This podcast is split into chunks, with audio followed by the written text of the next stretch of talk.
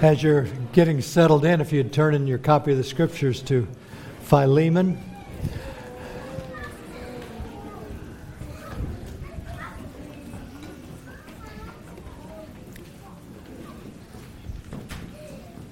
I'm personally sad to be finishing up Philemon. It's been such a neat book, and probably for some of you, you're just starting to remember where it's at. So always remember, just after Hebrews, there it is.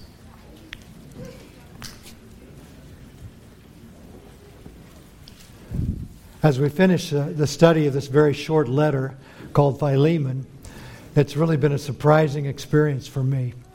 Its intimacy and simplicity have been refreshing. It is essentially a one issue letter centered basically around three men. These men are Paul, imprisoned at the time for his faithful ministry of the gospel of Christ, Philemon, a slave owner who is known for his faith in Christ and his love for the people of God, and Onesimus a runaway slave who has been transformed into a godly, useful assistant to Paul during his captivity in prison. These three men, one issue. The first part of Paul's letter, written from a Roman prison, is addressed primarily to Philemon. But it also includes two individuals, Apphia and Archippus, and the church that happens to be meeting there in Philemon's home, which is in the city of Colossae. Now, with that background to kind of get us up to speed, it has become very apparent at the beginning of this letter that Paul has an abundance of respect and love for this man Philemon. But above all, I think he exudes absolute confidence in his faithful, God fearing character. And he is the one that Paul calls his beloved friend and his co worker. In the second section of the letter, verses 8 through 18, Paul lays out a very carefully worded appeal. An appeal to his close friend Philemon. And he begins by explaining a wonderful life transformation of the man Onesimus, who happens to be a slave on the run from Philemon. Through Paul's ministry, even inside the Roman prison walls, Onesimus has been born again and now is a follower of Jesus Christ. Paul's desire is that Philemon receive Onesimus back, this time as more than a slave. In fact, he wants him to receive him back as a beloved brother. Pouring himself into this request, Paul asks Philemon to receive the returning slave, Onesimus, back into his life, just as if he were receiving Paul himself. Treat him as you would me, says Paul. And if Onesimus has wronged you, and, and it's very clear that Onesimus had wronged Philemon, if he has in any way, Paul said, charge that to my account. Now, this presents us with a powerful metaphor of the gospel of Christ. In a similar but far greater way, all men and women have offended and sinned against the Master the master creator, our God. Because of that, because of that sin and offense, we are, are, separated from God. Many people will not accept that or understand that. But Isaiah chapter 59 tells us very clearly. It says, But your iniquities have separated you from your God, and your sins have hidden his face from you, so that he will not hear. Romans 6:23 declares to all of us that all have sinned and all fall short of the glory of God. So what? Well, so, so what is that the consequences of that sin is spelled out clearly by Paul in Romans 6:23. It says, "For the wages of sin or what our sin earns us is death." And that is a physical and a spiritual and an eternal death. Separation from God, unending torment and perdition and destruction. That's what our sin has gained us. The Word of God, though, tells us that we all, we all are like sheep who have gone astray. Everyone has turned to his own way. We have groped, and we have. We have groped for those illusions and those fantasies created by Satan, the world, and even our own sinful flesh. We've groped at them. In vain, we have hoped to satisfy our sinful desires and self centered drive. But it will not happen. It cannot. They cannot satisfy.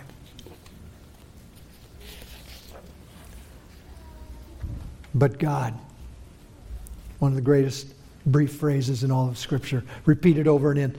But God intervened. He intervened in the midst of our self destruction and rebellion. God, God's answer to our helplessness and rebellion, what is it? What is the answer to our hopelessness? It is the insurmountable debt of sin we owe God that separates us from Him.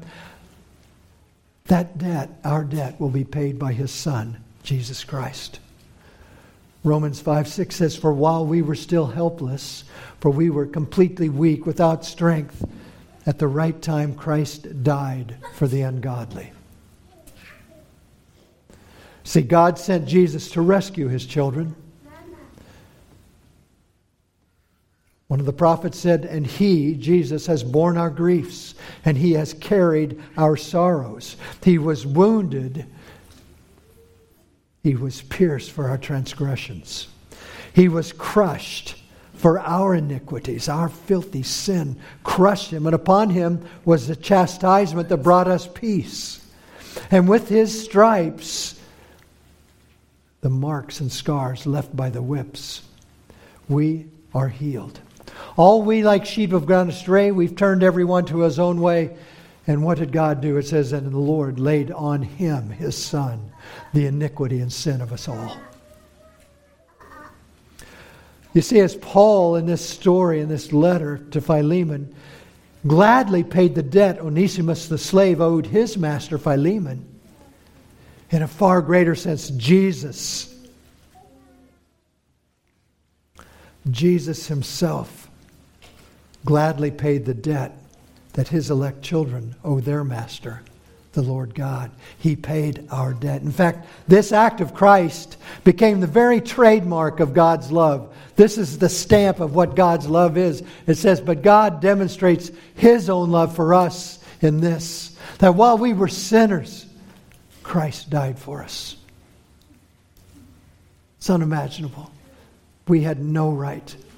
And we must often say we receive what we didn't deserve we, we receive this, we don't deserve this. And that is absolutely true. But the truth of the matter is, we did deserve something, and that was eternal destruction and damnation for our rebellion against this perfect and holy God. He paid that price. But there's more to this. There's, there's even greater, more to add. But Jesus Christ not only paid our debt we could never pay, by giving his life on the cross, his very own perfect life of obedience to the Father, he placed on our account. He placed that upon us. It was imputed to us. Now, God now sees those who have believed in His Son Jesus as having the same righteousness as His Son Jesus Christ. That, that is beyond comprehension. You know your lives. I know the filthiness of my life.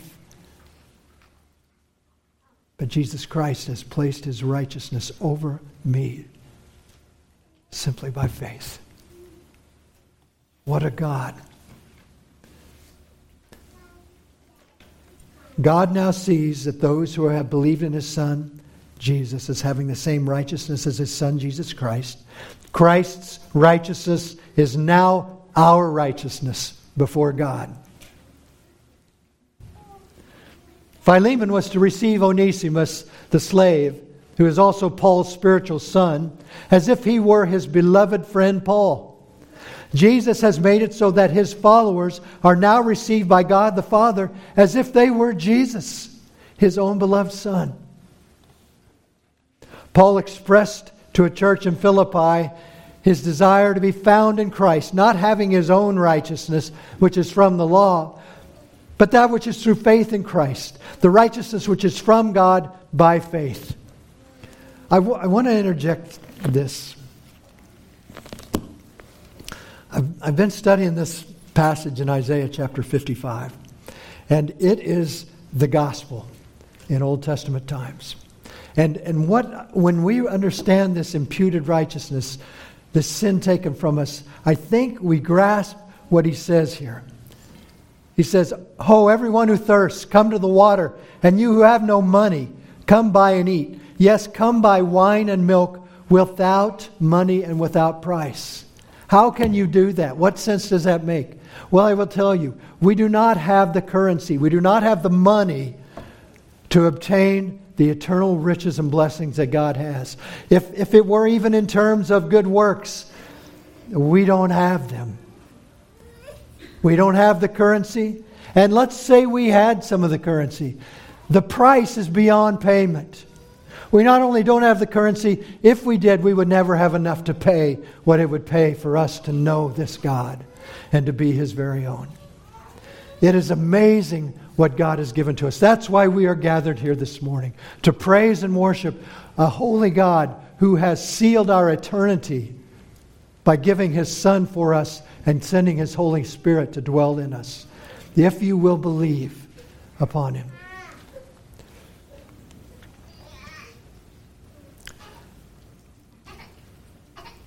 Having expressed his heart's appeal to his brother in Christ in this letter, Philemon is to receive back this runaway slave as Onesimus, as just like you would Paul.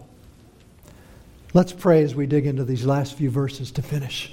Heavenly Father, we thank you for your great mercy and grace that you have showered upon us. I can't say that we were undeserving. We were deserving. We were deserving of hell of eternal judgment and condemnation.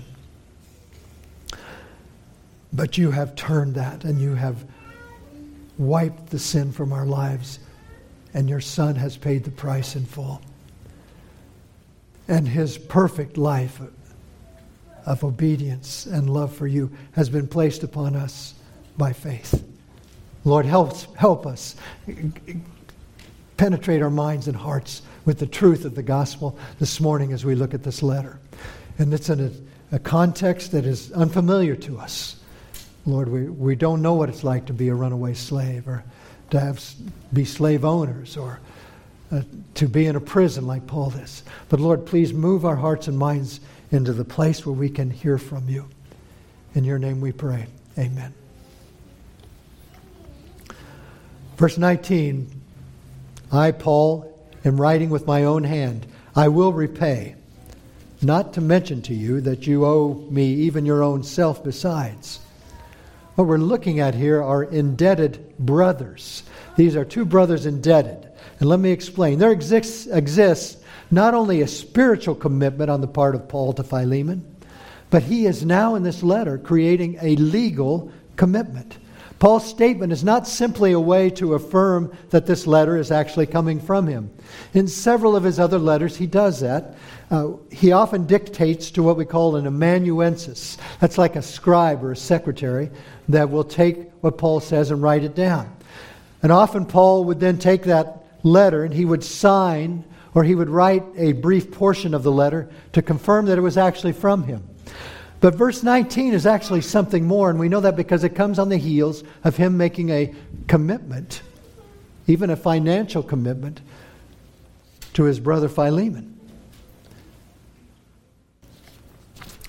What we have here is what some people call a personal promissory note with signature. It is a guarantee of payment. One source describes that it documents the borrower's legally binding promise to repay. Now, although Paul is not the borrower, he assumes the indebted party, Onesimus' responsibility. Gospel truth right here. Metaphors. But considering Paul's current estate, where is Paul as he writes? He's in prison. And don't think for a minute that, that they haven't confiscated anything of value that he has. It raises a very practical question, doesn't it? Where's Paul going to get any funds to pay this debt? Where has he been during the last few years? He spent most of his time not in his vocation of tent making, but in prison. One commentator, I think, perceptively says this is why Paul, almost in good humor, says, not to mention you to you, not to mention to you, which in, in uh, parentheses means, I am going to mention this to you, not to mention to you, that you owe me even your own self besides. Now, Paul honestly would do all that he can to make the reconciliation go smoothly between Philemon and Onesimus. He will and would pay whatever he could. However, he and Philemon both probably realize that he doesn't have much to work with in terms of cash reserves at this point. But think of this letter, the context. That wasn't necessary for these two brothers because, after all, the actual state of affairs is that Philemon apparently had come to salvation through Paul's ministry. That truly was a debt that Philemon himself could never repay to Paul. So, in a way, both Paul and Philemon recognize an indebtedness that neither could pay the other. It's, it's an interesting thing to come to as we read this. At this point, Philemon could never repay Paul what he has received in knowing the gospel. And there's probably truth that Paul cannot pay whatever debt Onesimus has. Paul goes on, he says, Yes, brother. Let me have something from you. Let me have joy from you in the Lord.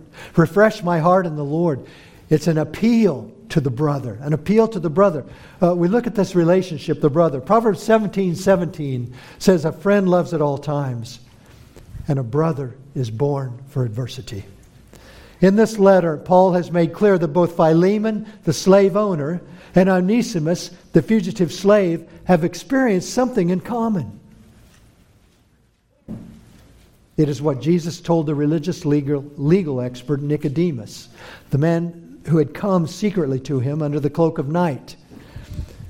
Jesus answered and said to Nicodemus, Most assuredly I say to you, unless one is born again, he cannot see the kingdom of God. Philemon and Onesimus have each been born again. Paul, their spiritual father and mentor, himself was born again. You see, all three are now living sons, or are now sons of the living God. They have been made brothers at the deepest level possible. Do you realize that within this assembly? You have become brothers and sisters with each other at the deepest level possible if you have trusted in Christ for salvation. You have God as your Father, and you have an eternity that you will spend in praise and worship to Him. And you have a unique bond that you do not even have with your natural blood brothers and sisters. You have something that is there. Now, that is hard for us to often realize. And we have difficulties with each other. And we don't treat each other like this. But the truth of the matter is, there is a bond here that supersedes any other bond of relationship that exists in mankind. And that is what Paul is appealing to here. It is what Jesus told Nicodemus. It is what Paul told Philemon and Onesimus. They have been made brothers at this deep level. And in verse 16, Philemon is to recognize Onesimus, Onesimus as his beloved brother. And in verse 20, Paul recognizes Philemon as his brother. Uh, the commentator Lightfoot remarks this letter is the entreaty of a brother to a brother on behalf of a brother. Hence, why in the title and in the uh, main points, we talk so much about brother here. As my brother Philemon, he says, Let me have joy from you in the Lord. Let me have joy. And some of you say, Let me have benefits or let me have profit from you. And it's an interesting word. It's Uh, the Greek word oniname, and it is the verb form of the name Onesimus. Many commentators see this as a pun or a play on words like Paul used back in verse 11. Remember when he talked about Onesimus, whose name is Mr. Useful, who was actually rather useless, but has now become useful. He is useful now to Paul and to Philemon. Refresh my heart, brother. Refresh my heart. Paul has already written in verse 7 For we have great joy and consolation in your love, because the hearts of the saints have been refreshed by you, brother. Now he is asking Philemon for that same ministry to be given to him while he is shackled in prison. Brother, refresh my heart just like you have done for the saints by lovingly receiving Onesimus, his runaway slave, as if he were Paul. Philemon would give Paul great joy and benefit for at least two reasons. One of them being Onesimus, his Paul's heart. If we look back in verse 12, Paul says, He is my heart. He is the deep gut level son of my life. He is a son spiritually born during Paul's imprisonment. Philemon's reception of Onesimus would assure Paul that his beloved son is taken care of. In a unique, carefully worded request, Paul has already presented Onesimus as his heart, and now asks Philemon, Philemon for what will refresh his own personal, actual heart. Take in my heart as he comes, and refresh my heart now as I'm in prison. And secondly, such selfless forgiving would bear witness to the church and to the world of the reconciling power of the gospel of Christ. You see, the church and the world are watching. Paul himself is in the midst of the raging battle for the souls of men and women. Remember that he is writing as a prisoner of war. He is a prisoner of the war for the gospel. He is a prisoner of Jesus Christ, but he is also shackled in this Roman prison. Refresh my heart. Remember that word refresh, and it describes a picture of a battle weary platoon of soldiers finally stopping for a rest after a long, arduous march. Philemon's love to Onesimus will utterly refresh Paul as a break in the midst of a long, hard gospel combat. He needs it. Paul needs those refreshing times. Bring that to me, Philemon, by showing love to my spiritual son, Onesimus. And do this in the Lord, he goes on to say, or in Christ, as some of the translations read. The obedient fulfillment of Paul's appeal will only be because of Christ. They would have no relationship otherwise. Through Christ and by the power of Christ. By showing forgiveness, Philemon's ultimate obedience will be to his Savior, Jesus Christ. You see, Paul has absolute confidence in the brother. Verse 21 confidence in the brother. Having confidence in your obedience, I write to you, knowing that you will do even more than I say. I love that part of this letter. You will do even more than I'm asking. Confidence. You see, Paul is convinced, he is completely persuaded as to how Philemon is going to respond. He is confident that Philemon will obey his specific request to receive back Onesimus, as if it was him himself coming to Philemon. And he is convinced, absolutely, that Philemon will obey because he loves Christ. And he knows that Philemon knows that he speaks on behalf of Christ. That as Paul writes these letters, he is the representative of Christ. Philemon will obey because he desires to obey Christ. And then he says that phrase, You will do even more than I say. Now, this phrase has been the subject of a lot of guessing by a whole host of commentators. Some of them try to give a very specific meaning. One of them says this means that Philemon will receive Onesimus and raise him up to minister spiritually alongside him in that community. Another says this means that Philemon will have granted Onesimus emancipation from slavery. Another believes that this is that Philemon will send Onesimus back to Paul to serve him during his imprisonment. And a fourth ventures to say that Philemon will get the message and not only forgive Onesimus, but anyone else who has wronged him. And we have no first and second Philemon to tell us how this all turns out, or to know what even more might have meant. But that in itself, that we only have this letter, I think is an indication that all must have gone well to the glory of God. Otherwise, the letter would have been a very weak addition to the New Testament canon. But in view of all that Paul has written of Philemon, I present to you that the phrase, even more than I say, is by no means a manipulation without stating what he desired. Paul has made it clear repeatedly that he trusts this brother. I believe he is simply continuing to confidently affirm Philemon's godly character. There are individuals and couples in this church that I feel the same way about as he writes here. I could ask some of you to mow my yard while I am gone for a week. And when I got back to town and pulled it into my driveway, the lawn would be immaculate and the French porch would have been repainted. You get it? They would have gone beyond what I wanted because they saw the need, they saw the opportunity. They are those kinds of encouraging servants who go beyond the call of duty, modern day Philemons. May we all aspire to that. It is like the positive twist, twist on that old adage you give him an inch and he'll take a mile. Well, if you ask Philemon for an inch of forgiveness, that brother will pour out a mile of grace. He will go above and beyond. And that's the attitude I believe Paul knew about Philemon. So I think he was just encouraging him Brother, I know you. I know you well. What I'm asking, you will do, and you will go beyond. And I don't think Paul had a specific thing of what that was going to be. I think he would have told him. Verse 22 says, But meanwhile also prepare a guest room for me. For I trust that through your prayers I shall be granted to you. Here is an eagerly anticipated reunion with the brother. The guest room, it's a place to stay, it's a lodging.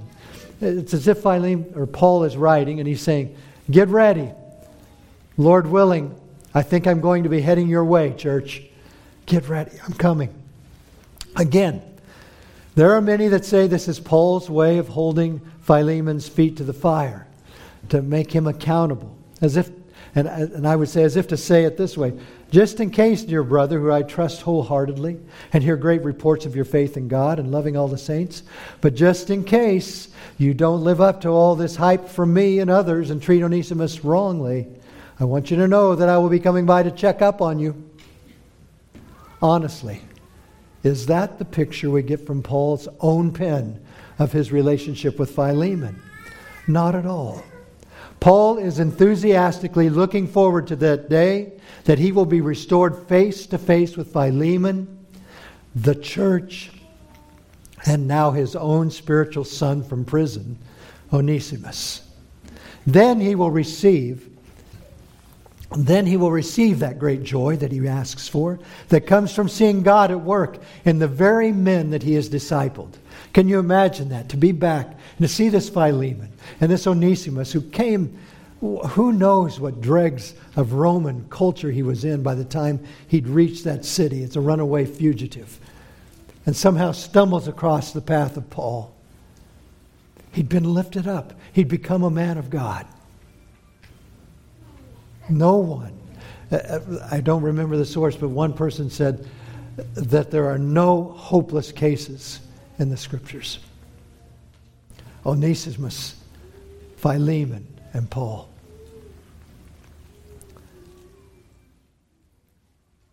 Does Paul have the authority? Does he have the authority to threaten Philemon with some sort of a checkup or scrutiny? I would say yes, he does. And he has pointed that out at the beginning of the letter. But he has also made clear that that is not his heart with Philemon. He is the one he writes of and says, I have confidence in your obedience, and you will do even more than I say. Would he tell such a sure friend, just in case, though, I'm coming to your house to check up on your obedience? I don't believe. I don't believe that. Now, in verse 22, in this verse, a little bit of grammar here. For the first time since verses 1 and 3, Paul uses a plural pronoun so that when he writes of your prayers and granted to you, he is speaking of the church that is gathered together at Philemon's home. And they're hearing this letter read also. Besides the love Paul has for Philemon, Philemon and the church have a deep love for Paul. From what Paul indicates in verse 22, Philemon and the church are already faithfully praying that he be released from prison and brought back to Colossae. Paul's forecasted return would be a wonderful answer to their prayers, not a dreaded inspection visit. But will praying even matter? Will praying matter? He's, he's shackled in a Roman prison. G.K. Beale writes If Paul is going to come to the Colossian church, it will be by God's doing.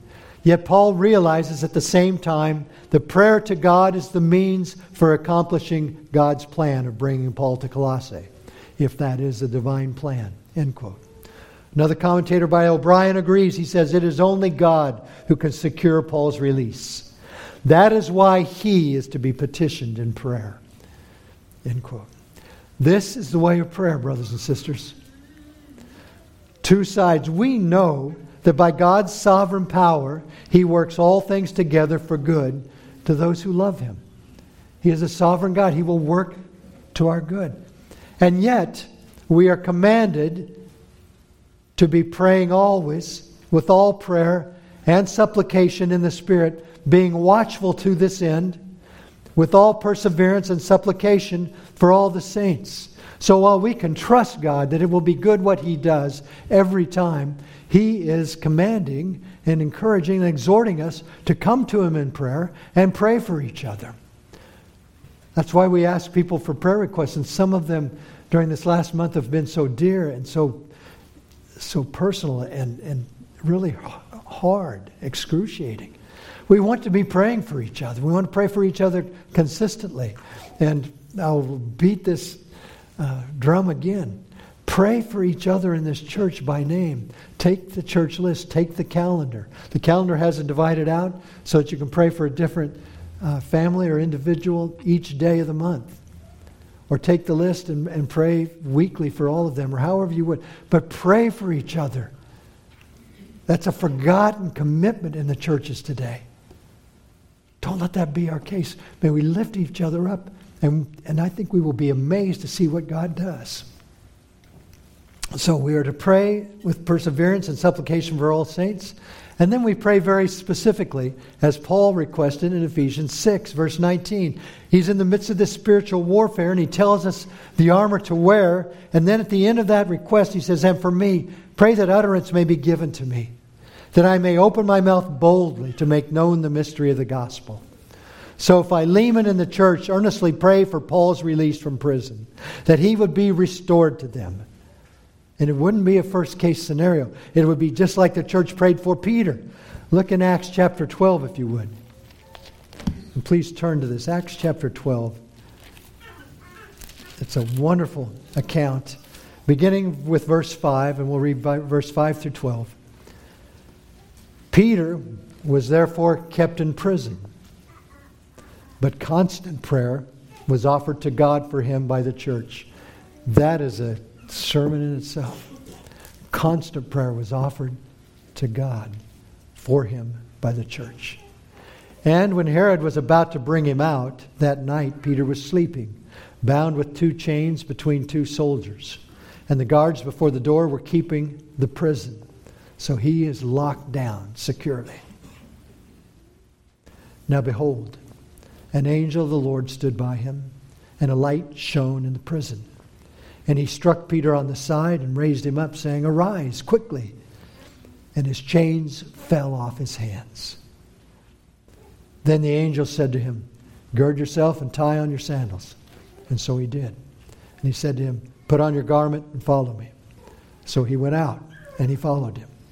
And did not know that what was done by the angel was real, but thought he was seeing a vision. And when they were past the first, and the second guard post. They came to the iron gate that leads to the city, which opened to them of its own accord. And they went out and went down one street, and immediately the angel departed from him. And when Peter had come to himself, he said, Now I know for certain that the Lord has sent his angel and has delivered me from the hand of Herod and from all the expectation of the Jewish people. So when he had considered this, he came to the house of Mary the mother of John, whose surname was Mark, where many were gathered together praying. And in a way, we have that same sense here. They are praying for Paul, imprisoned over a thousand miles away in Rome, that he will be released and be returned to them. We don't know if that happened. Most many commentators assume that it did. But that was their prayer, that Paul would be restored to them.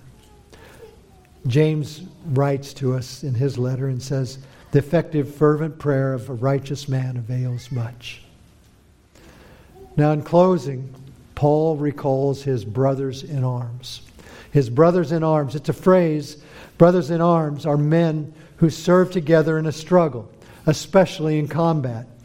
One source writes, by extension, brothers in arms are also men who share a very close, strong relationship. The phrase brothers in arms has been around since the 15th century for fellow soldiers and knights.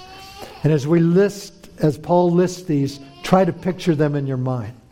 The five brothers standing, as described in these final verses, are men also mentioned by Paul in his letter to the Colossians. They are a very diverse group of men. I love that. From wide ranging levels of affluence to poverty. They are Jews and they are Gentiles, slaves to free. What an awesome regiment Paul now designates as part of the kingdom army. Paul's greetings, given in verse 23 and 24, are apparently specifically directed to Brother Philemon since in these two verses they are in the singular pro- pronoun form once again. This causes me to think that they were men that greatly loved and respected each other's as brothers in arms. Verse 23 Epaphras, my fellow prisoner in Christ Jesus, greet you. What a man. Epaphras. He was a native of Colossae. He had evangelized his hometown and was able to start and apparently lead the church there that is meeting in Philemon's home. Now, at this moment, it appears he is incarcerated alongside Paul. Courage, uncompromising. Paul described him as our dear fellow servant, who is a faithful minister of Christ on your behalf in the letter to the Colossians. From the fellow prisoner, he goes to the fellow laborers, as do Mark, Aristarchus, Demas, and Luke, my fellow laborers.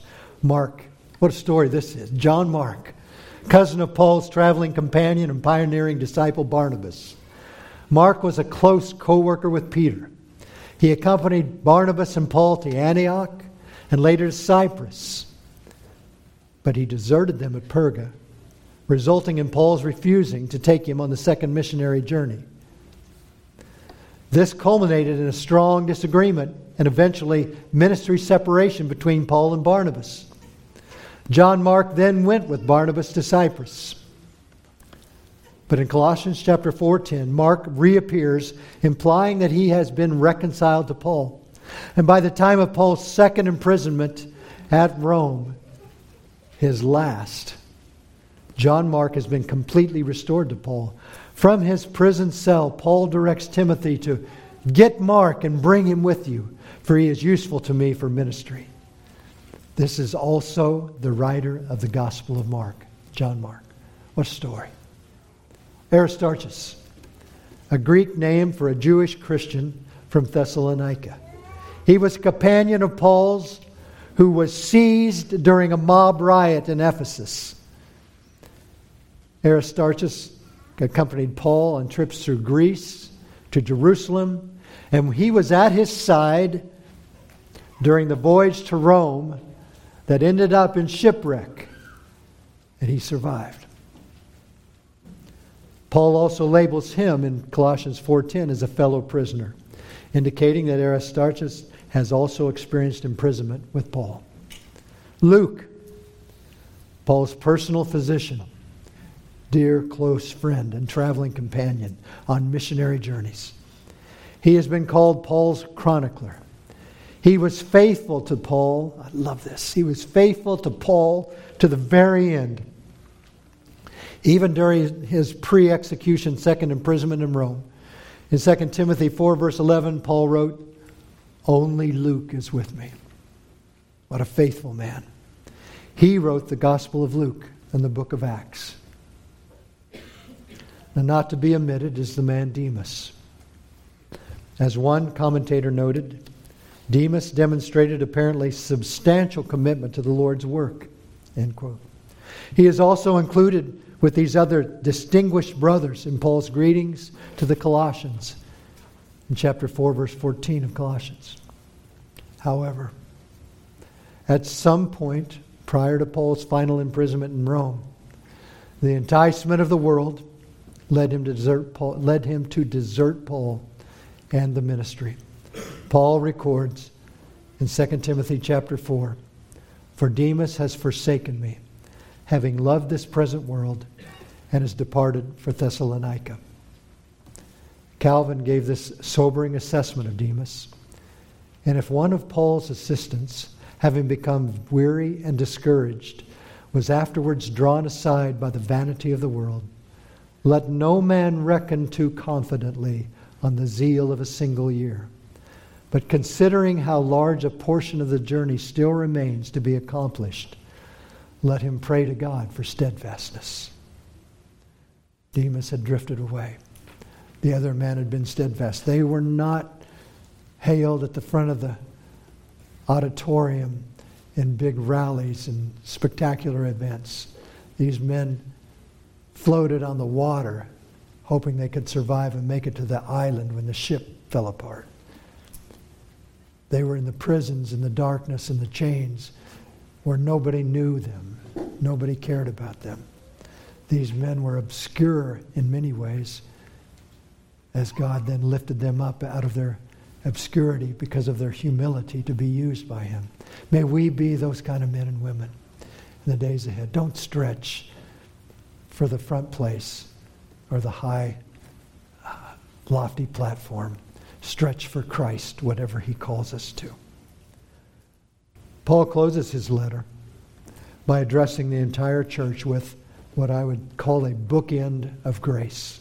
He opened the letter in verse 3 Grace to you and peace from God our Father and the Lord Jesus Christ.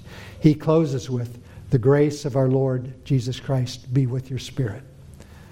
You see, God's grace had made Philemon, Onesimus, and Paul each a son of the living Creator God. God's grace had destined and made them brothers to each other and younger brothers to the eldest brother, Christ Jesus. God's grace had also made Philemon and Onesimus to be spiritual sons of the same spiritual father, Paul. God's grace works in miraculous ways, beyond any of our even greatest imaginations. This is the grace of God. To conclude this study of the book of Philemon, I would ask you to take time to actually affirm faithful Christian brothers and sisters. People like John Mark, like Luke, like us Aristarchus, like Philemon, like Onesimus. Affirm and encourage each other for what you are doing bless and serve each other. And then take on the koinonia that we learned from Philemon's ministry the, two weeks ago.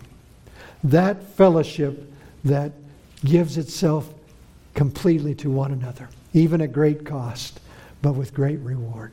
Let this koinonia that was demonstrated by Philemon be every bit a part of our lives. And may we receive each other though we come from different stratas of wealth, different stratas of education, different job levels, different places in life, family, single, with children, without, elderly, young. May we embrace each other. May we love each other and encourage each other because we are one in Christ, because we are brothers and sisters. This example of Philemon and Onesimus that Paul is calling him to do is a tremendous picture for us. May we be that kind of a church for these reasons that Christ would be glorified and that people, the saints, would be refreshed by our loves, by excuse me, by our love, by our lives, but also by our love. That we would be refreshing. Some of you are like those soldiers coming to the end of that long, arduous march and you need refreshing. May we refresh each other with this koinonia fellowship, with this love. And how will we do it? as the letter began and as it ends, by the grace of Christ. 1 Peter 3, verse 8 and 9 says, Finally, all of you be of one mind, having compassion for one another. Love as brothers. Be tenderhearted. Be courteous. Not returning evil for evil or reviling for reviling, but on the contrary, blessing, knowing that you were called to this, that you may inherit a blessing. And then John says, By this all will know that you are my disciples, if you have love for one another. Let us pray. Heavenly Father, we thank you for your word. Lord, thank you that we can go here and dig. And Father, where I where I have misinterpreted or misspoken, please forgive me, and I, I pray that you will wash that away and you will correct me. But Lord, where your word is spoken by your Holy Spirit to to our hearts, we pray that it will sink in deeply and we will not just walk away from it, but we will commit ourselves to live as men and women, as your sons and daughters to your glory and to your honor until you return. Lord, may our church receive those who have struggled and fallen. May we receive them back and help them grow and disciple and encourage. Even those within our midst, Lord, may we be honest and open with each other to help each other carry this burden. May we refresh each other as Philemon did the saints. Lord, we owe you everything. We thank you for your promises that it is because of you, it's not because of us, and we can rest in you. In Jesus' name we pray. Amen.